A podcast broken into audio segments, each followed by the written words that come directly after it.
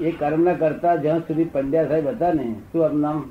રવિન્દ્ર. રવિન્દ્રભાઈ. રવિન્દ્રભાઈ તમે હતા? ત્યાં સુધી જોખમદાર હતા. હવે ખરેખર તમે નથી. હવે છતાં તમે શુદ્ધાત્મા છો એટલે તમારે કરતા પડવાનું જે તમે એને આધાર આપતા હતા હું કરું છું એ આધાર છૂટી ગયો એટલે નિરાધાર થયું એટલે બધું પડી ગયું. એ તો આપણે કહ્યું ને એટલે જોખમદાર નહીં તમે શુદ્ધાત્મા જ રહેશો. હવે બધા કોઈ કાર્યના તમે જોખમદાર નહીં. ફક્ત ફક્ત તમારે કાર્ય થાય ત્યારે પોતે હું શુદ્ધાત્મા છું એ દ્રષ્ટિ જોઉં કે આ ભરેલો માલ આવો નીકળ્યો. શું? ખેત પૂર્વક એને જવા દેવા બસ એટલું. બીજું કશું જ નહીં. ભરેલો માલ ત્યારે ડિસ્ચાર્જ થતો માલ. ચાર્જ થતો હોય તેને જોખમદારી આપ સમજવા ને ચાર્જ થતો હોય તેને જોખમદારી હવે ચાર્જ થવાનું રહ્યું નહીં. પેલા કવિ કે એને શું કહ્યું? આખા વખતે કરતા મીટે તો છૂટે કર્મ. હમ. કરતા પણ જો મટે પોતે તો કર્મ છૂટે નહીં તો કર્મ છૂટે. નહીં તે કરતા પણ આપણું છૂટી ગયું આવે જો જે હું કરું છું એ તે છૂટી ગયું હું શુદ્ધાત્મા છું શુદ્ધાત્મા ક્રિય છે. કેવો છે? એટલે પછી કરતા પણ રહ્યું જ નહીં આવે એ છે ઈશ્વર ચિંતન એ પરોક્ષ ભક્તિ હતી. કેવી? હમ. અને આ પ્રત્યક્ષ ભક્તિ થઈ ગઈ. કેવું? આ તો શુદ્ધાત્માનું ધ્યાન શુક્ર ધ્યાન કહેવાય. પ્રત્યક્ષ મોક્ષનું કારણ એ અનુભવ થાય ત્યારે ને એ અનુભવ થાય ત્યારે ને અનુભવ થશે જ ને થયો એવું છે ને આજે તમે કર્યું એવું કાલે પાછું ફીટ કરો. એટલે બે ચાર દાડા ફીટ કરશો ને એકદમ તમને એકદમ પૂરી થશે. અભ્યાસ નહીં ના એટલે બીજનો ચંદ્રમાન થયો. પછી ગયો. ત્રીસ ધીમે ધીમે. રાતે અડધો કલાક જાગવું પડ્યું અડધો કલાક તો નહીં હું અડધો કલાક નથી જાગતો. તરત જ ઊંઘ ગઈ હાજી? આ ધ્યાન કર્યું તરત ઊંઘ આવી ગઈ હતી. હા ઊંઘ આવી ગઈ હતી. ઊંઘ આવી ગઈ. મોટા મહંતો હોય પણ તે આ જ્ઞાન હોય ને તો પેલું છૂટું થઈ ગયું. જવાબદાર નહીં નો રિસ્પોન્સિબિલિટી એટલે આપણે શુદ્ધ આત્મા કહે શુદ્ધ. એટલે ગમે તેવી પરિસ્થિતિ બહાર ઊભી થાય પણ હું શુદ્ધ જ છું હવે. કારણ કે મારી માન્યતા એ નથી હું છું આ.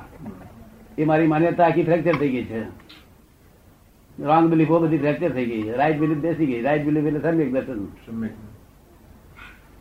સાહેબ તમને શું અનુભવ થયો કોને?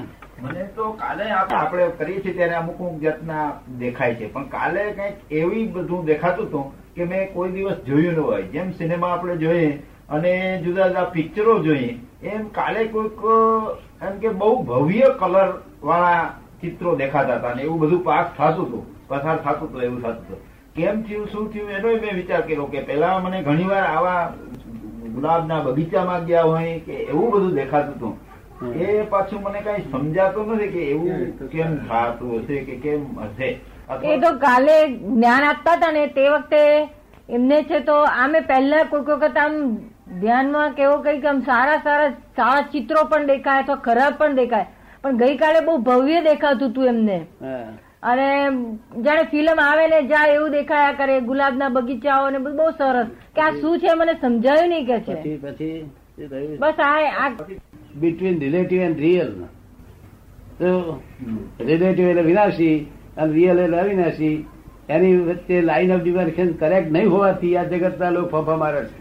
તો તમે કરેક્ટ લાઈન નાખી દે છે એક્ઝેક્ટ થઈ જાય કલાક બોલે કલાક બોલે કોઈ દાડો પોતાનો સાક્ષાત થતો છે તો આ બધા દસ હજાર માણસ થયું સાહેબ. આ થોડા ઘણા માણસ થયું નથી. પર વહેલું મળ્યું જરાક બે ચાર દાડા આગુ પાછું થઈ જાય પણ રેગ્યુલર આવી જ જાય. હવે આમાં શું રે કે અનુભવ લક્ષ ને પ્રતીતિ? પ્રતિથી નિરંતર રહે. હું શુદ્ધાત્મા છું પ્રતિથી નિરંતર રહે. જે હું પ્રતીતિ પંડ્યા હતું શું નામ હતું? રવિન્દ્રભાઈ એ પ્રતિથી હતી અને જાગૃતિ હતી. હું જ છું આ. એ બધી ઉડી ગઈ અને આ પ્રતિથિ બેઠી આવે. તો એટલે હજુ શુદ્ધાત્મા થયા નથી. શુદ્ધાત્માનું પ્રતિથી બેઠી છે. શું બેઠું છે? અને અત્યારે અંતરાત્મા દશા છે. કેવી છે. અંતરાત્મા દશા. અંતરાત્મા દશાને બે કામ કરવાના ઇન્ટીમ ગવર્મેન્ટ એને બે કામ કરવાના. જ્યાં સુધી પોતાનું ફાઇલ ના હોય બહાર ત્યારે પોતાનું છે તે શુદ્ધાત્માનું ધ્યાન કર્યા કરવાનું. અને ફાઇલ આવે તો બહારનું ફાઇલનો નિકાલ કરવાનો. એટલે અંતરાત્મા બે કામ કરવાનો. એ ઇન્ટીમ ગવર્મેન્ટ.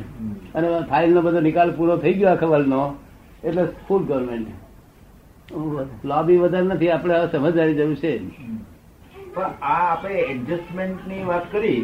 એડજસ્ટમેન્ટ એડજસ્ટ એવરીવેરની વાત જે કરી. એમાં એવું છે કે આપણે જીવનની અંદર એવા પ્રસંગો બનતા જ હોય પછી ઓફિસ હોય ધારો કે આપણો કોઈ સબોર્ડિનેટ છે એ કામ ન કરતો હોય અને આપણને ગુસ્સો ચડી ગયો તો એડજસ્ટ નો અર્થ એવો નથી. તમારે એટલે આપણે કાંઈ- નુકસાન કરે કે એવો ના હોવો જોઈએ.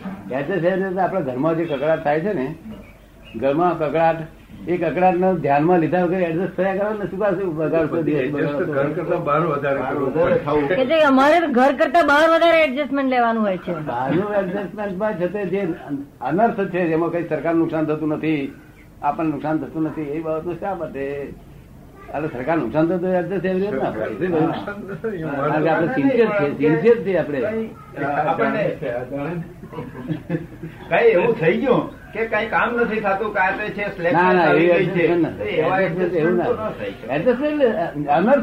અનર્થ બાબતોમાં શા માટે? અહંકાર તોડે છે. કે અનર્થ ભાવ શું ધાંધલી પણ વિધાઉટ એટેચમેન્ટ તો એવું કેવું પડે આપણે આ હિસાબે. વિચિત્ર છે માટે આવો શબ્દ બોલવો પડે. એ છે કે આપણે કઈ પણ આમ રાગદેશ વગર પણ કેવું પડે એમ. હા. કઈ પછી એડજસ્ટ થઈ જવું. આપણે એડજસ્ટ થવું બધું એ વાંકો થઈ આપણે થઈ નહીં એમાં કરીને? આ કાળ તો એવો તો ખરાબ છે કે ભીતો જોડે અથડાવા જેવો છે બાપુ તૂટી જાય આપણું એના કરતા એડજસ્ટ થઈ જાય વાંકડી મળી ગઈ ને.